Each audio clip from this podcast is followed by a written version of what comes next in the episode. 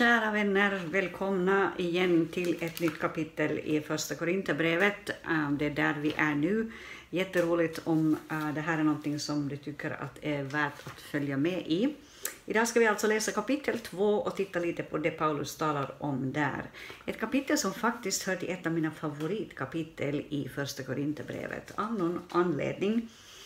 Eh, kanske därför att han där beskriver den värld som den troende lever i. Och då menar jag alltså inte bara den här världen som vi lever i och ska leva i, eh, i, i den fulla verkligheten, utan också i den andliga världen parallellt. Um, att vi på sätt och vis liksom kan ha huvud i himlen, eh, också i situationer i livet när det är som allra mest tufft och, och när saker och ting inte är enkla i vårt normala vardagliga liv, så finns liksom den här andra verkligheten, Guds närvaro här och nu och eh, ja, eh, allt det som det, eh, de, de andliga ögonen kan se och betrakta och uppfatta och som gör att vårt liv som troende är annorlunda helt enkelt än andra människors liv. Att få uppleva Guds närvaro mitt i vardagen, det är det jag tycker mig se här ganska mycket av. Jag ska alldeles strax läsa första Korinthierbrevet 2 och så ska jag säga några saker eh, kring, kring den här texten. Eh, bara som en liten introduktion här, ehm, eh, redan i kapitel 1 och ehm, här i vers 20 så, så märker vi att Paulus polemiserar med den tidens debattörer. Han säger var är de skriftlärda, var är den här världens debattörer? Och det är den tidens grekiska filosofer som han polemiserar mot, kunde vi säga, i de här texterna. Det är de han har träffat. Du kan läsa om det i Apostlagärningarna, jag tror att det är kapitel eh, 18 eller 17, där han berättar om hur han eh, liksom stöter på de här filosoferna och, eh, och de konfronterar honom och eh, tycker att han är ute och, och cyklar helt enkelt. Och det är liksom i den här eh, kontexten som Paulus befinner sig nu, eller det är till den situationen som han skriver eh, det här brevet. Och han skriver alltså så här, nu läser jag från kapitel 2 där i början, står det så här. När jag kom till er bröder var det inte med stor vältalighet eller vishet som jag predikade Guds hemlighet för er. Jag hade nämligen bestämt mig för att inte veta av något annat hos er än Jesus Kristus och honom som korsfäst. Svag och rädd och mycket orolig kom jag till er. Mitt tal och min predikan kom inte med övertygande visdomsord, utan med bevisning i ande och kraft. Er tro skulle inte bygga på människors visdom utan på Guds kraft. Vishet förkunnar vi dock bland de vuxna, en vishet som inte hör till den här världen eller den här världens härskare som går mot sin undergång. Nej, vi förkunnar Guds hemliga och fördolda vishet som Gud från evighet har bestämt ska bli till härlighet för oss. Den visheten har ingen av den här världens härskare känt. Hade de känt den skulle de inte ha korsfäst härlighetens Herre. Men som skriften säger, säger vad ögat inte sett och örat inte hört och människans hjärta inte anat, det har Gud berett åt dem som älskar honom. Gud har uppenbarat det för oss genom sin ande. Anden utforskar allt, även djupen i Gud. Vem vet vad som finns i människan utom människans egen ande? Så vet heller ingen vad som finns i Gud utom Guds ande. Men vi har inte fått världens ande utan anden som är från Gud för att vi ska veta vad vi har fått av Gud. Det förkunnar vi också, inte med ord som mänsklig visdom lär oss, utan med ord som anden lär oss, när vi förklarar andliga ting med andliga ord. En oandlig människa tar inte emot det som kommer från Guds ande. Det är dårskap för henne och hon kan inte förstå det eftersom det måste bedömas på ett andligt sätt. Den andliga människan däremot kan bedöma allt men själv kan hon inte bedömas av någon. För vem har lärt känna Herrens sinne? Vem kan undervisa honom? Men vi har Kristi sinne. All right. Um, jag har en tendens att fastna i slutet i mina, i mina framställningar här, det har du säkert märkt tidigare. Nu skulle jag också vilja kommentera slutet först. Han säger så här, vi har, men vi har Kristi sinne. Och det är nog en um, påminnelse till oss att vi också är kallade att vandra i Kristi sinnelag. Att i alla konflikter, alla situationer eh, där vi gärna skulle sätta oss ner och debattera eller, eller argumentera eller strida eller göra oss hörda eller vad som helst, att vi i alla situationer kommer ihåg att vi är kallade att vara präglade av Kristi sinne. Att ha det sinnelaget eh, som Paulus beskriver i Filipperbrevet, eh, Kristi sinnelag, att, att ha det där hjärtat som är mjukt och som förmår att eh, ta människor i olika livssituationer och verkligen eh, sträva till att vara till välsignelse för dem. Eh, det står ju så här, jag läser det snabbt från Filipperbrevet 2, var så till sinnes som Kristus Jesus var. Han var till i Guds gestalt men räknade inte jämlikheten med Gud som segerbyte utan utgav sig själv och tog en tjänares gestalt och blev människan lik. När han till det yttre hade blivit som en människa ödmjukade han sig och blev lydig ända till döden, döden på korset. Och så fortsätter Paulus, därför har Gud också upphöjt honom över allt. Eh, så han säger att Jesus Kristus var till i Guds gestalt, eh, men han utgav sig själv. Han tog en tjänares gestalt och blev människan lik. Han utlämnade sig och han eh, gjorde sig lik oss alla. Han ödmjukade sig. Lite tidigare så säger Paulus så här att om nu uppmuntran eh, av Guds kärlek, eh, om tröst hos Kristus, om gemenskap i anden och medkänsla och barmhärtighet betyder någonting för er, så har då samma sinnelag och eh, eh samma kärlek och vara ett i själ och sinne. Så det här med sinnelaget som ju då um, första Korinthierbrevet 2 slutar med eh, vi har Kristi sinne, det är en bra daglig påminnelse till oss att verkligen sträva efter att ha ett hjärta som liknar Jesu hjärta. I all polemik eh, med människor som kanske har en annan åsikt i någon fråga eh, eller som fungerar på ett annat sätt än vi själva, att ha ett hjärta som är mjukt och samarbetsvilligt. Det betyder inte att man ska ge upp sin åsikt i alla frågor och liksom bara bli en sån här slätstruken varelse, men det betyder att man måste lära sig att, att eh, liksom fungera tillsammans med människor på ett verkligt kärleksfullt sätt. Det om slutet. Nu går vi till början. Och där beskriver Paulus eh, hur han eh, var när han kom till Korint. Alltså han påminner om sitt första besök där och han påminner om vilken attityd han hade klätt sig i innan han kom till Korint. Han säger, när jag kom till er så var det inte med stor vältalighet eller vishet som han predikade Guds hemlighet för dem. Och han säger så här, vilket är en intressant formulering, du hittar det i vers 2, att han hade nämligen bestämt sig för redan på förhand för någonting. Alltså han hade gått in för att när han kommer till Korint, då ska han komma på ett visst sätt. Han ska komma med en viss prägel. Han skriver så här att han hade bestämt sig för att inte veta av något annat hos dem än Jesus Kristus och honom som korsfäst. Och så säger han svag och rädd och mycket orolig kom han till dem. Och jag uppfattar det så, jag kan ha fel i min uppfattning och du är fri att formulera dig som du vill och att tänka som du vill. Eh, men när Paulus skriver så här, svag, rädd och mycket orolig kom jag till er, då tänker jag ju inte att han så där bokstavligen var svag och rädd eh, och orolig. Eh, för han har nog andra situationer att presentera där han kommer med ett väldigt mod och med en förmåga att polemisera och att komma fram i styrka. Men han hade gått in för att han skulle komma inte med en sån här mänsklig övertygelse, inte med en eh, slagkraftighet i formuleringarna, eh, just i den här miljön, alltså i Korint, där den, de här mänskliga vishetslärorna var högt i kurs och där man verkligen jobbade på att kunna formulera sig för att övertyga, eh, att i den här mänskliga vishetsmiljön så ville Paulus komma på ett helt annat sätt. Han ville inte polemisera med dem som han mötte på samma nivå som de polemiserade. Han ville komma på ett annat sätt. Han ville presentera något annat. Inte att han skulle liksom verka dum eller, eller, eller liksom vara på något sätt barnslig i formuleringarna eller så, men han ville komma Eh, på ett sätt som skulle ge utrymme för något annat än hans egen vishet. Han säger, mitt tal och min predikan kom inte med övertygande visdomsord utan med en bevisning i ande och kraft. Så han gör sig själv liten, eller han, han, han han kommer in på ett sådant sätt att han inte övertygar på det här rent mänskliga planet, på det här filosofiska planet, på det här kommunikativa planet, utan han kommer med en fokusering på att bevisa, överbevisa i ande och kraft. Han kommer klädd i Guds ande, klädd i Guds kraft. Varför? Jo, han säger det i vers 5. Därför att han ville att deras tro inte skulle bygga på människors visdom utan på Guds kraft.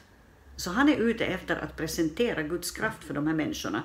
Att visa på att Guds kraft är en verklighet. Han är inte där för att liksom på en argumentationsnivån på en argumentationsnivå liksom, uh, vinna så slagkraftigt i alla diskussioner att de ser att ja, du har alldeles rätt, Jesus måste ha funnits. Utan han kommer eh, på ett enkelt sätt vad gäller formuleringarna och visdomen, men med en överbevisning i ande och kraft. Han vill att de ska få smaka på Guds kraft, därför att han vill att deras tro, enligt vers 5, inte skulle bygga på mänsklig vishet eller människors visdom, utan på Guds kraft. Eh, så han är ute efter att de ska få smaka Guds kraft och att de ska få uppleva Guds kraft. Att de ska få bygga sin tro på erfarenheten av Guds kraft. Och det fick mig att skriva i min lilla förberedelse, i mina papper här, eh, så står det så här som rubrik, vad bygger din tro på? Vad bygger din tro på, eller vad bygger min tro på? Är det på en, en upplevelse av Guds kraft, eller är det på någonting annat? Jag vill att min tro ska vara en, en tro som är byggd på en erfarenhet av Guds kraft. Och det kan jag säga av hjärtat, att genom hela mitt liv har jag upplevt Guds kraft eh, på olika sätt. Jag satt och samtalade med en, en cancerläkare, det här blir nu en liten parentes här, med en cancerläkare häromdagen Eh, som faktiskt är specialiserad i bröstcancer. Och jag berättade för henne att eh, ja, det här har jag gått igenom för två år sedan. Och så frågade hon lite om hur det var med cytostatikan och hur jag upplevde det när jag berättade hur det var. Och så sa hon att ja, Gud har nog varit jättegod i ditt liv. Uh, och jag har tänkt mycket på det här nu som hon sa för några veckor sedan. Uh, och jag tänker så här liksom att mitt i det där mörkret så var det ändå så att jag fick uppleva Guds kraft. Därför att det kunde ha varit så fruktansvärt mycket värre än det var. Eh, och det säger jag till Guds ära och med stor tacksamhet och det ser jag bara som en sån här, eh, ett vittnesbörd om att jag har fått uppleva Guds kraft så sent som då, och kanske ännu senare än det, ja. Och, eh, och för mig är, är det liksom allt jag behöver för att kunna säga av hjärtat att jag har smakat och sett att Gud är god och att Gud är verklig. Och det här, eh, om vi då går tillbaka till korinterna och den här miljön, så det här är också Paulus ute efter att få de här korinterna att erfara att Gud är verklig, han vill att deras tro inte ska bygga på människors visdom, inte på argumentationer, utan på Guds kraft. Ja. Eh, och eh, det här får också eh, kanske lite andra konsekvenser eller, eller lite andra tankar som sätts i rörelse här.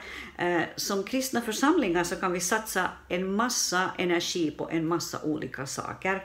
Vi kanske sysslar med mat för de hungriga, vi kanske har olika former av diakonalt arbete, rättvisa, alltså vi är ute efter att människor ska få uppleva rättvisa och, och liksom ett, vad ska vi säga, ja, liksom att, att i olika former eh, presentera liksom en, en, ett evangelium som, som verkligen kommer eh, med, en, med en bredd och där människor ska verkligen få uppleva eh, på olika plan att, att eh, de möts och den ena ställs inte över den andra vi är ute eh, med ett samhälleligt ansvar eh, och så vidare. Eh, och eh, vi kanske talar för de ofödda barnen eller vi kanske talar eh, för människor som är i äktenskapsproblem. Och allt det här är bra saker, ja.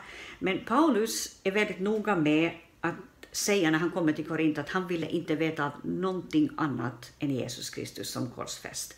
Och jag tänker så här att allt vi sysslar med som församling kan, kan leda i värsta fall till det att vi inte eh, kommer fram till det som är det absolut mest centrala. Allt diakonalt som vi sysslar med behöver inte alls leda till Jesus nödvändigtvis.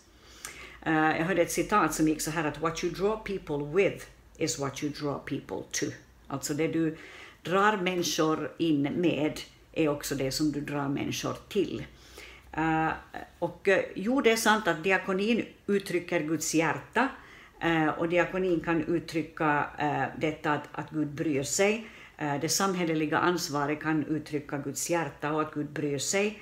Men vår absolut viktigaste kallelse i allt det vi gör är att människor verkligen ska få möta Jesus. Inte bara möta eh, kristna som är snälla eller kristna som är, är, är diakonalt tänkande eller som tar ett ansvar eller som vill hjälpa människor i svårigheter, utan kristna som drar människor ända fram till Jesus.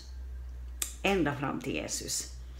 Uh, så det här tänker jag mig att är en, en viktig påminnelse. Jag vill åtminstone göra allt det jag kan för att dra dig ända fram till Jesus. Inte bara till ett gott diakonalt arbete eller till, till viktiga eh, samhälleliga engagemang, utan ända fram till Jesus.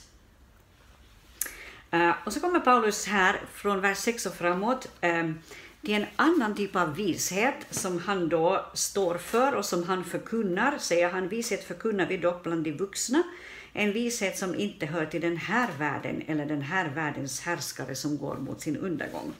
Så han säger den här världens vishet och den här världens värskare, de går mot sin undergång, men vi förkunnar en annan vishet. Så han är inte alls ute efter att på något sätt eh, ta bort hela begreppet vishet eller liksom skrota det på något sätt, utan han är bara ute efter att, att, att presentera någonting annat, en, en högre vishet kunde vi säga, eller en djupare vishet. Han säger så här att vi förkunnar Guds hemliga och fördolda vishet som Gud från evighet har bestämt ska bli till härlighet för oss. Eh, och han säger att vi, vi förkunnar vad ögat inte sett, nu är vers 9, och örat inte hört och människans hjärta inte anat, det har Gud berett åt dem som älskar honom. Alltså, allt det som går utöver det vårt öga kan se, eller vad vårt hjärta kan ana, eller eh, vad örat kan höra. Alltså det finns en vishet, det finns ett djup hos Gud, det finns en verklighet hos Gud som är, är större än den här världen, som går djupare än någonting annat, som den här världens härskare inte har känt, säger han i vers eh, 8. Eh, men en vishet som Guds ande kan uppenbara för oss. Alltså Guds ande kan liksom öppna dörren till det himmelska så att vi mitt i svåra omständigheter kan få uppleva Wow, Gud är här. Wow, tänk att han är större än alla de här omständigheterna. Och det här ser vi ju hända eh, på ett fantastiskt sätt på olika håll i, i Bibeln. Nu ska jag ta fram mitt favoritställe i det här. Det är Uppenbarelseboken eh, där det berättas om Johannes eh, eh, som alltså är på Patmos och som är fängslad från eller som är fängslad på grund av, av sin tro på Jesus och sin förkunnelse om Jesus. Eh, och så står det så här om honom i det första kapitlet i Uppenbarelseboken och eh, det är vers 9 och framåt. Johannes berättar så här. Jag, er broder Johannes, som i Jesus delar lidandet och riket och uthålligheten med er. Jag hade kommit till ön som kallas Patmos för Guds ords och Jesu vittnesbörds skull. Alltså han är fängslad på grund av proklamationen av Guds ord och eh, vittnesbördet om Jesus. Och så står det, på Herrens dag kom jag i anden och hörde en stark röst bakom mig. Lite senare i kapitel 4 så står det så här, därefter såg jag och se en dörr stod öppen i himlen och så säger en röst till honom, kom hit upp. Så mitt i det här hemska, och ni som har hört mig predika förut, har hört mig säga det här också förut, men jag tycker att det är fruktansvärt viktigt. Därför att vi lever kanske inte på Patmos i svåra förhållanden, men vi kan också ha omständigheter som är tuffa. Och mitt i de här tuffa omständigheterna kan himlen öppnas. Och det är inte osunt, det är inte konstigt, det är inte någon karismatikeryra eller vad som helst. Äh, även om jag inte menar något illa med någon karismatikeryra, jag vill gärna av hjärtat vara en karismatiker. Men, men vad jag menar är det här att det är inte något osunt i detta att himlen plötsligt öppnas för en troende därför att det är en del av den verklighet vi lever i. Och det är det som Paulus beskriver här, vad ögat inte sett och örat inte hört. Äh, allt detta som Gud har uppenbarat för oss genom sin anden. Och han säger anden utforskar allt, även djupen i Gud. Så det finns en hel del att upptäcka i Gud. Djupen i Gud. Eller som psalmisten säger, djup ropar till djup vid dånet av dina vattenfall.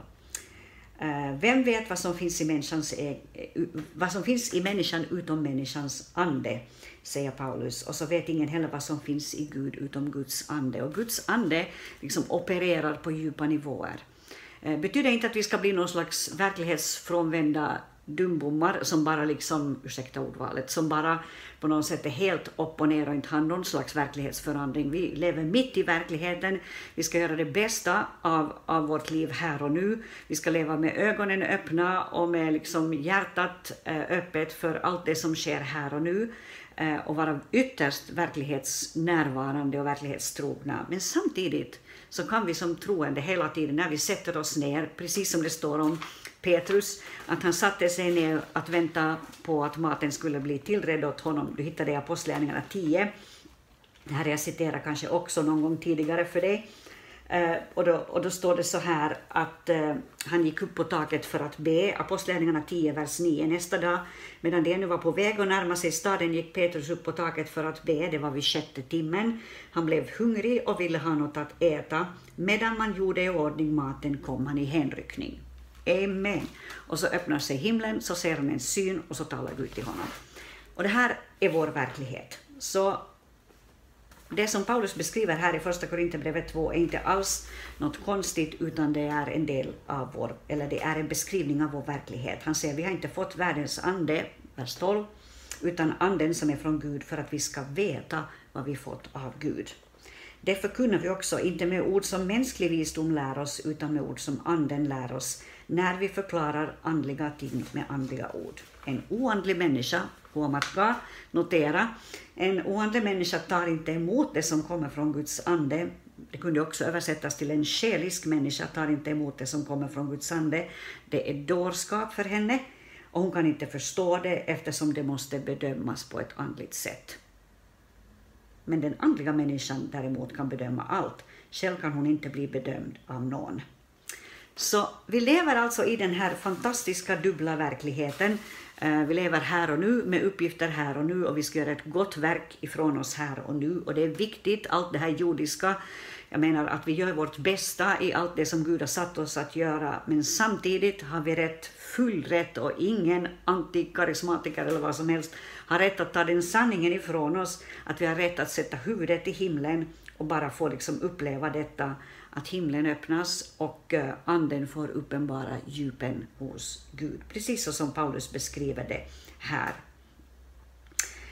Eh, och eh, därmed så vill jag avsluta det jag har sagt så här långt. Nästa gång så ska vi gå in i kapitel 3 där Paulus talar om oss som Guds medarbetare. Och Eh, tills dess så hoppas jag att du får en jättefin vecka. Var välsignad.